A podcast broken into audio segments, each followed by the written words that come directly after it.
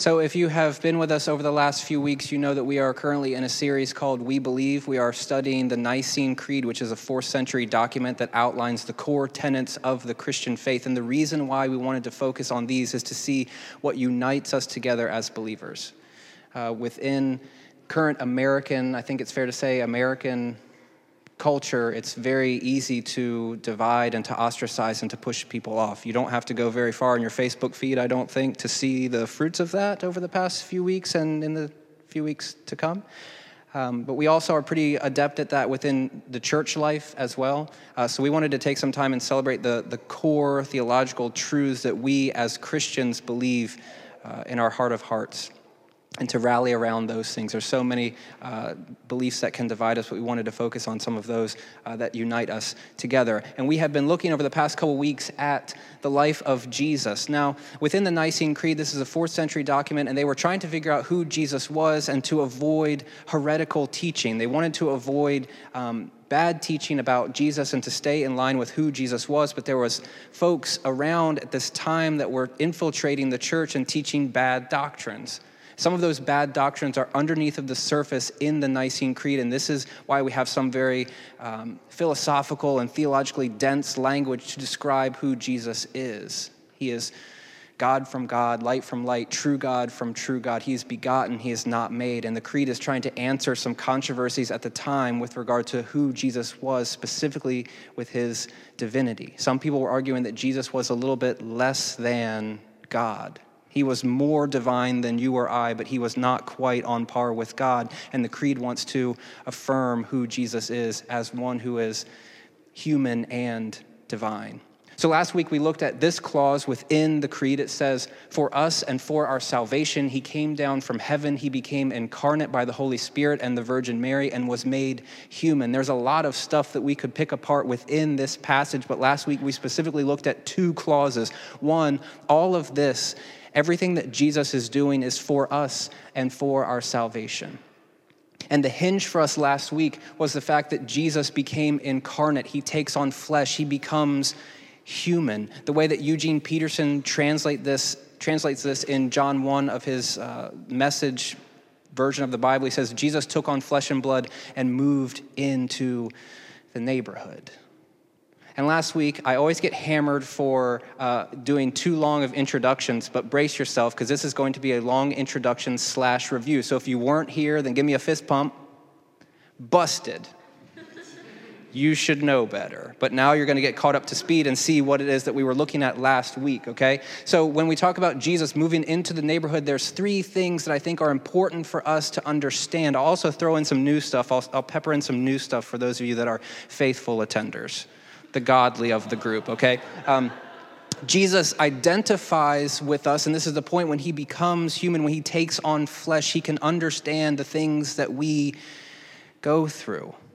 Not only does that mean, uh, as Hebrews would say, that he was tempted in every way, yet was without sin, I also believe that Jesus stepping into a culture that was dominated by systemic oppression and prejudice, by a political empire that was subjugating people and that Jesus would ultimately die at their hands.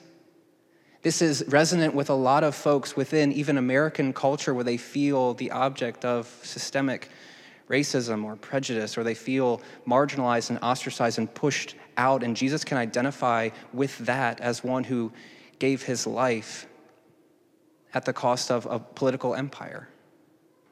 You see, it's not just Jesus understands the, the sin nature that we have or the temptation that we go through. It's Jesus identifying with us at an even greater understanding that he has taken on flesh and he knows what it's like to be hungry and he knows what it's like to be in pain and he knows what it's like to mourn.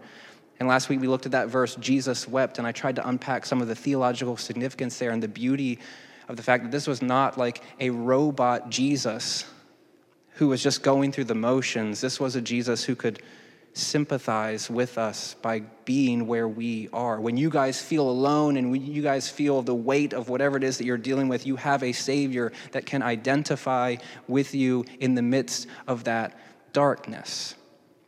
Jesus identifies with us. And this is one of the important things that we get from the incarnation. That's a fancy word for Jesus taking on flesh and blood. But Jesus' life also provides an implicit critique of our own. When we look at Jesus, the things that he was able to do, remember that clause in Hebrews, yet he was without sin, living within the midst of this oppressive state of affairs.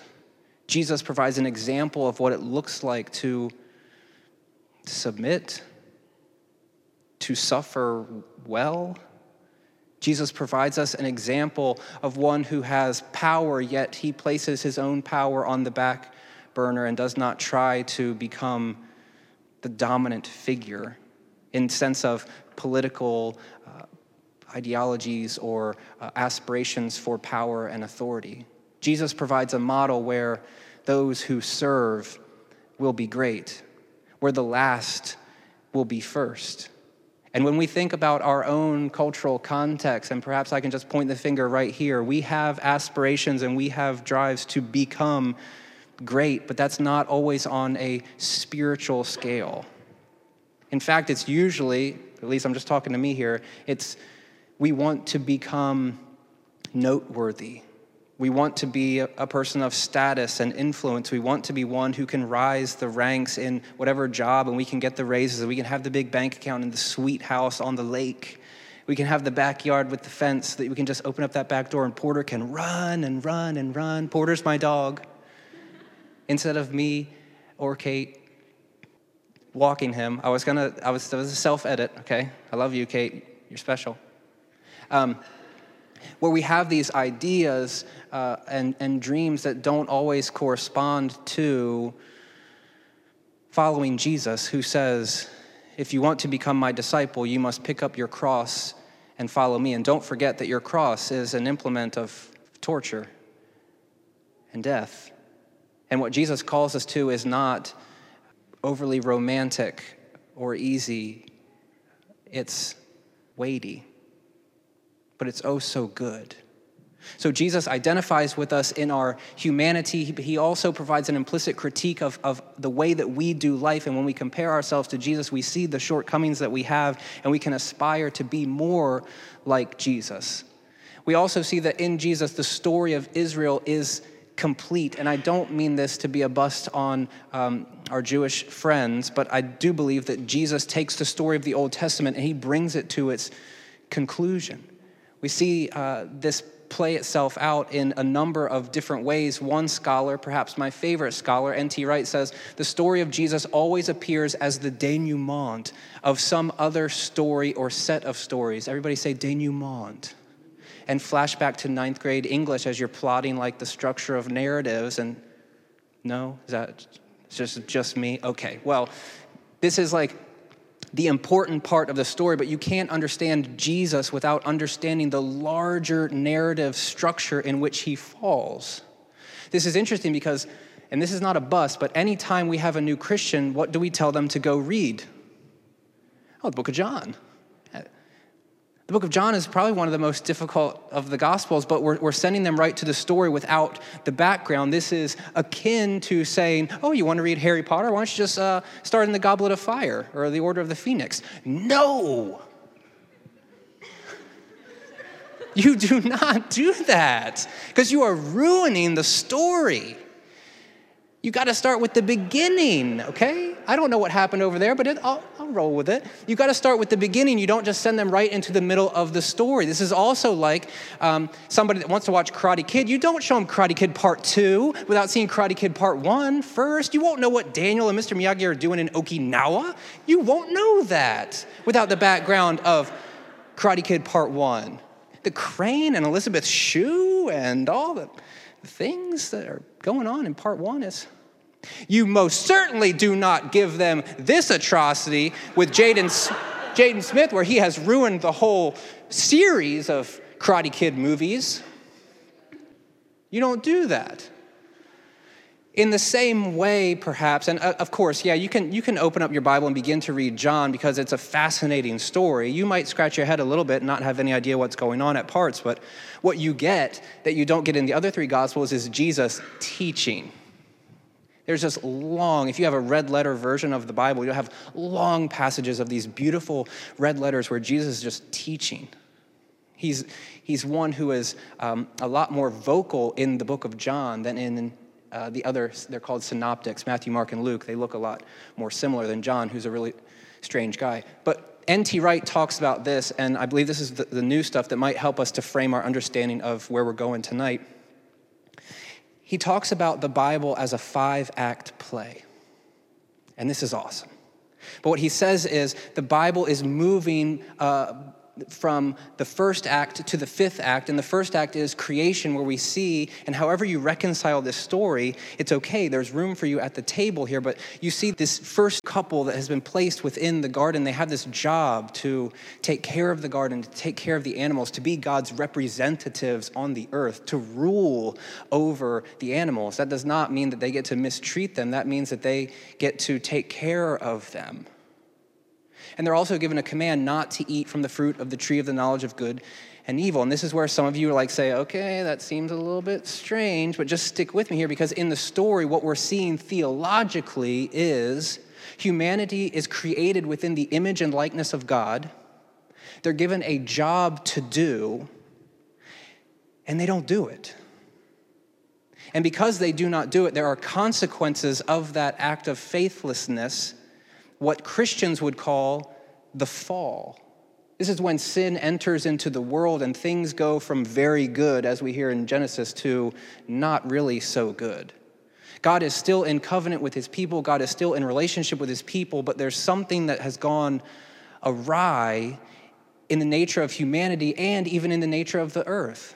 This is where Paul says in Romans 8 that the, the earth is crying out and groaning with anticipation for what Jesus will do. Everything gets jacked up because of this sin. And you could even say, because of our sin and how we participate in that, we demonstrate that there is a problem here. But we don't go from creation to fall to Jesus. You see, there's this word Israel here, and there's a thousand pages within the Old Testament that demonstrates that even Old Testament Israel does not get this right. God still, in relationship with his people, calls them to do a job, and they don't do it. And he keeps giving them chance after chance after chance after chance, and they keep demonstrating themselves to be a people who are more concerned with themselves or with appeasing the people around them or with following this God or that God or trying to get this girl or that girl. That's real. And here we see that it's not until Jesus shows up within the larger narrative of the story where we can understand what it is that he is doing. In a sense, he is becoming everything that we were not becoming. He is becoming everything that God intended us to become. He is the representative, and he is the one who is, in a sense, if you want to use Genesis language, he is reigning and ruling in God's stead over the earth. He is the one who is living up to that call setting an example for us, but also, as we'll see, paying for the sins that we have committed, righting the wrongs of the world. This is the story of the gospel in a nutshell, and you have to see this in light of its larger story. Now, what's really cool about this, and just allow me three minutes here, maybe four. I don't know. Don't time me. It'll be fine. Okay, so we've got Jesus who shows up in the fourth act of this play. And what N.T. Wright says is the fifth act of the play is actually the church. And what's really interesting about this is what we have in the New Testament, we've got the life of Jesus, and we've got a little bit of the early church, and then it's just kind of over. So what he says is the Bible is our script. But we don't just take the words and then act them out literally. What he says is we take the script and we, we improvise what the characters would do in our situation and in our context.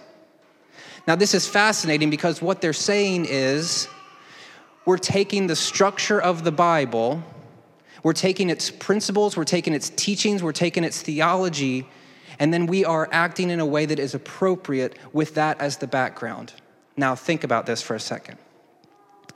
This is Billy Taylor. Yes. Billy Taylor is a jazz pianist. Billy Taylor did this fascinating interview on, it was like a 60 minutes sort of thing, but it was maybe in the 70s or so. um, and he was playing all this jazz music. And when you think about jazz, especially jazz improvisation, you think they're just going nuts. They're not playing anything that sounds anything like the, the drummer's doing whatever the drummer's doing, and the piano player's doing what the piano player's doing, and the bass player's doing. They're just all over the place. But what Billy Taylor is saying, there is a structure that you have to have that's laid down in order for you to improvise what you're doing. There has to be this base, this foundation for you to be able to deviate from that and to address the needs of the moment. That is a beautiful way of understanding an ancient book that was written in the first century as 21st century Americans, where we are looking at the foundation and the structure, and we are trying to make application of this book in our own context, where it doesn't always have chapter and verse. Here's the things that you're dealing with, but we have to understand what that foundation is being laid so that we can act appropriately within those given contexts. Okay, that's a sidebar. We'll get back to Jesus now. This is the part of the creed I want us to look at this evening, and I don't think I have a whole lot to say about it, but I can prove myself to be wrong uh, on most days, so bear with me. It says, He was crucified for us. Focus in on that. He was crucified for us under Pontius Pilate. It's interesting that the only two humans that are listed within the creed are Mary and Pilate. And if ever you had two stark contrasts, it would be Mary, who, when the angel shows up, she says, basically, let's do this. And then you have Pilate over here, who's the one who's crucifying Jesus. It's interesting the contrast between the two, but that's not where we're going today. That's a talk for another time, okay? He was crucified for us under Pontius Pilate. He suffered and was buried. The third day he rose again according to the scriptures. He was crucified for us. Now, if we're just gonna look at Paul, he's gonna, he's gonna layer this on, okay? And I don't really like this style of preaching, but I'm just gonna hit you a few times with text after text after text that demonstrates this to be the case. This is 2 Corinthians 5. This is probably the classic text if we're talking about atonement type stuff, the death of Jesus and what it does for us, okay? God made him who had no sin to be sin for us, so that in him we might become the righteousness of God. Galatians 3 Christ redeemed us from the curse of the law by becoming a curse for us. For it is written, Cursed is everyone who is hung on a pole, or you might have memorized who hangs on a tree, something to that effect in Galatians chapter 3. Romans 5, uh, we're going to read 6 and 8. You see, at just the right time, when we were still powerless, Christ died for the ungodly. But God demonstrates his own love for us in this while we were still sinners, Christ died for us. Ephesians 5 Follow God's example, therefore, as dearly loved children, and walk in the way of love, just as Christ loved us and gave himself up for us as a fragrant offering and sacrifice to God. Luke Timothy Johnson is a Catholic New Testament scholar, and he says In Paul, the meaning of Jesus' existence as a whole is expressed by his dying for our sake, for us, and for our salvation. Not only did Jesus come into the world, not only does Jesus identify with you in your weakness, not only does Jesus understand your temptations and the things that you go through, but Jesus also sacrificed himself for us and for our salvation. This is what scholars would call the atonement. And this is kind of a chintzy way of understanding it, but you can think of at one meant, where what was separated is now at one, where what was once distant is now brought together through this act of Jesus. Now, the Bible, unfortunately, it doesn't necessarily clarify how this takes place, but it gives us a lot of different ways to understand what is going on here, and it is achieved this at one man is achieved through the death and resurrection and exaltation, as we'll see in the weeks to come, of Jesus. The cross is the center of the atonement. I believe this is Scot McKnight. He says the cross is the center of the atonement. Of course, there would be no cross were it not for God becoming human, which is the incarnation, which we looked at last week. And without the resurrection, which we'll look at next week, the cross's work would be incomplete. But neither of those points can be permitted to minimize how important the death of Jesus is to the New Testament authors. All throughout the Bible, we see Christ died for us and for our salvation. This is no small theme within the landscape of the Bible, and this is what the story has been leading up to, where Jesus would sacrifice himself for us. I want you to sit in that for a moment. And perhaps even think through the teaching that you've heard about this growing up and think how you understand what that means and what his sacrifice actually does for you. I think a lot of times we kind of just move past that and expect it to work without necessarily understanding what is going, is going on here. All throughout the New Testament, I've got two things I want to say. We'll look at some metaphors and the different ways that the New Testament authors understand what Jesus actually did. And if you were able to catch a glimpse in your mind of how you understand that, what I want to do is blow it up in the nicest of ways and then add 15 different things to it. Okay? We usually try to encapsulate the work of Jesus into this small metaphor when throughout the New Testament, there's metaphor on top of metaphor on top of metaphor that helps us to understand the lengths that Jesus went to and what it actually means for us and for our salvation. So, We'll talk about the metaphors and we'll actually see what this has to do with us. So, the metaphors of the atonement, there's a handful of different ones, but we see one that's very clear. It's a sacrificial metaphor where Jesus' death functions as an offering. And here we're going to dip back into Old Testament teaching where you're just imagining, you know, somebody going to the temple and taking their animals, the whole burnt offering and those sorts of things and jesus becomes that for us especially hebrews makes this prominent where jesus is this sacrificial lamb that is offered on our behalf. We also see there's a legal metaphor where Jesus' death is the means for our justification. So we are guilty because of our sin, because of the things that we have committed against God, the different ways that we have gone. And Jesus allows that guilty verdict to be overturned. Instead of us standing before God hearing guilty, we become cloaked in the righteousness of Jesus, and God says, I see you through the work of my Son. There's a, a guilt and a non guilt aspect to this legal metaphor. We also see the interpersonal metaphor where Jesus' death allows us to be reconciled to God and to others, and in a sense, to the entire world. This is one of my favorite ones. Because what's happening here is the relationship between us and God is rectified. And usually, what we tend to import there is my sin makes God angry, and he's super ticked at me. And I need Jesus to do something to make that okay, or else God is going to squash me like a bug. I think that we've totally underestimated what this story actually is. It's interesting that in the Old Testament, catch this, in the Old Testament, the word that's usually translated forgive actually means to carry and when God is forgiving, what he's doing is he's taking the weight of the sin and the mistreatment and the whatever, and he is owning it himself in order to preserve the relationship that he has with his people. My advisor used to give this story. You guys familiar with Eric Clapton? Of course you are. He's one of the greatest guitar players of all time. Are you familiar with George Harrison?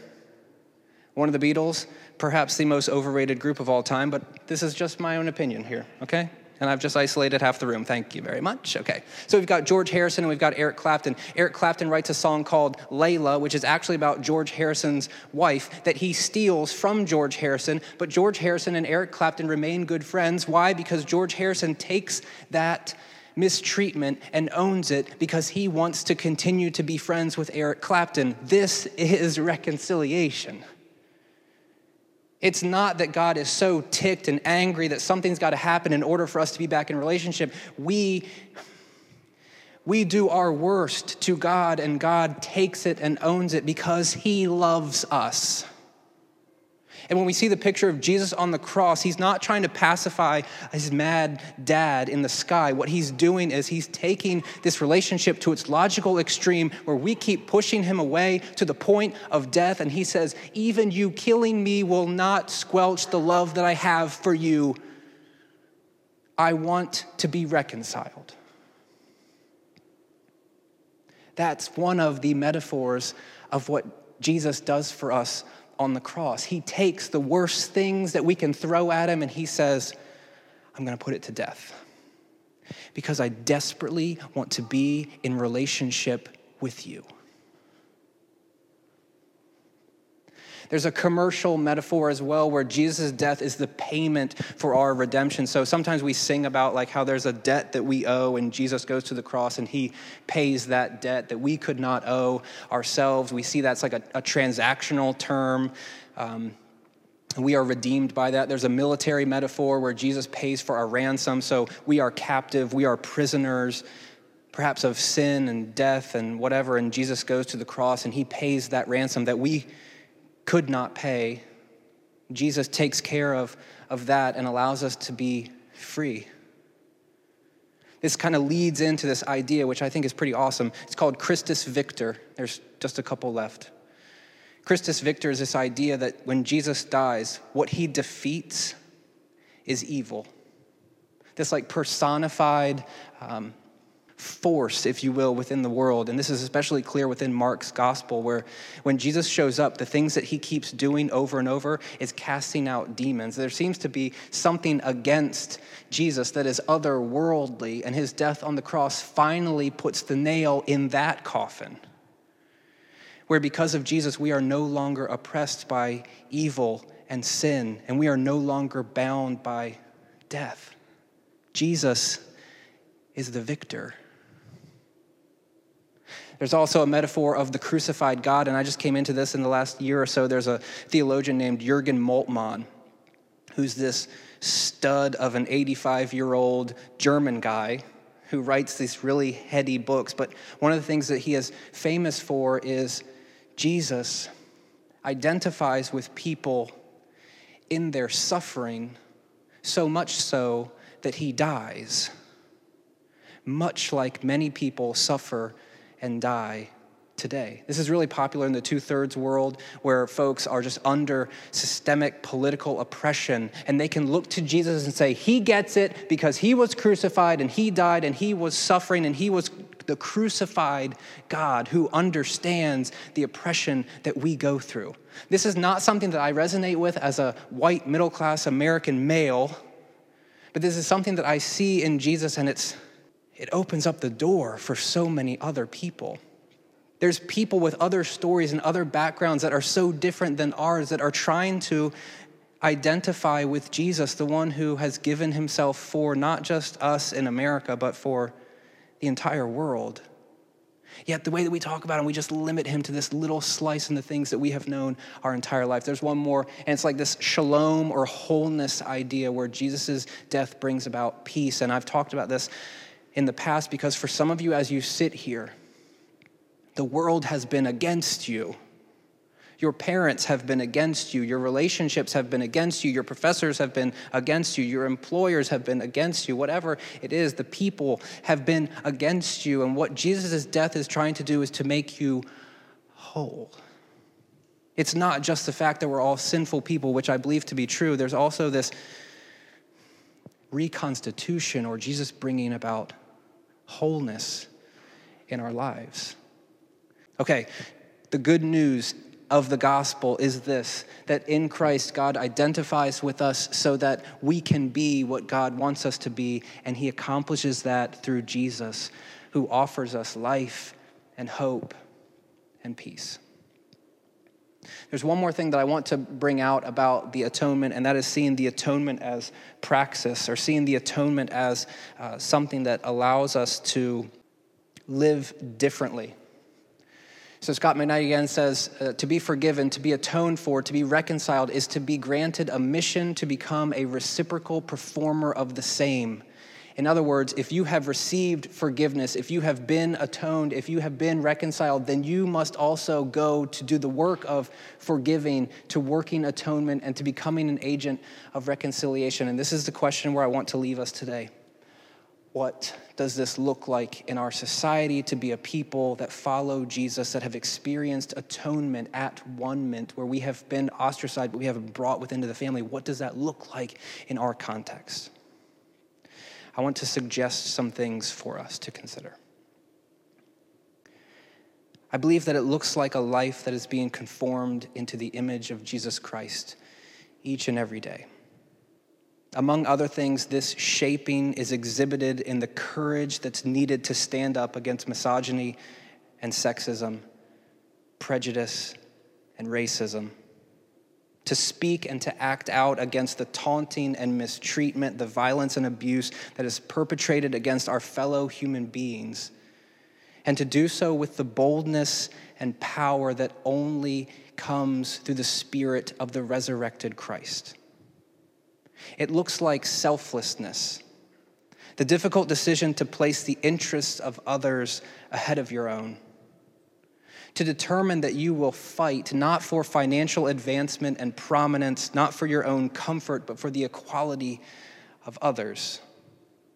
A life shaped by atonement is exemplified in a life of simplicity, spurred on by the belief that we have enough despite the rampant consumerism and greed that dominates our culture and claims otherwise. It is a radical generosity that gives to those who are engaged in doing good, to those who need a break, and to those who just need, to whomever the Spirit leads you to give. In addition to these acts of like justice, a life shaped by atonement demonstrates a commitment to holiness, to living a life worthy of the calling that we have received, a life that's characterized by joy, peace, patience, kindness, goodness, faithfulness, gentleness, and self control, as Paul would say. It looks like the sometimes heart rending act of forgiveness. Ultimately, a life that is shaped by atonement looks like love.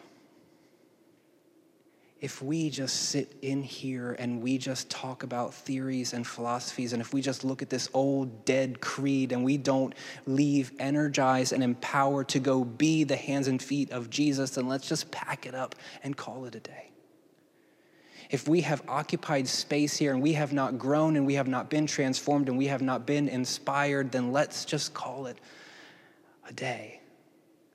My hope is that Jesus takes such a hold of our hearts that we can do nothing other than to spread the gospel in a way that is compelling, in a way that is consistent, in a way that is authentic to the people around us, where we have not only received forgiveness and we have not only been atoned and we have not only received the goodness of God, but we actually become the agents of those things where we go out to talk about how good God is, and we go out to be people that practice forgiveness and generosity, where we go out to allow people to be atoned, where we go out and we preach a message of wholeness and peace, where we go out and we talk about God not being mad, but God taking all the stuff that, that we can give at Him, and He just absorbs it because He wants desperately to be in relationship with you, and all that it takes from us is a willingness to go there the claim where we say Jesus Christ is Lord, not just over my life, but over the entire cosmos,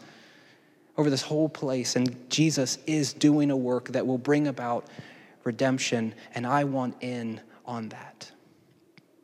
My hope today is that we leave inspired and we leave excited and we don't leave just dreary and bored and tired, but what we leave is in a sense of expectancy that if you ask, Jesus will show up. And if you are waiting for him to be present, he will be present in your life. And if you're hoping for opportunities, he will give you opportunities. I hope that we become a people who cares about those who are not in this room and we go and we fight for them and we invite them into this story is so good, so much better than the order of the phoenix. And the Order of the Phoenix is pretty good. My hope tonight is that we see Jesus for who he is, that we become thankful for what he's done for us, and that we look to spread that good news with those all around us.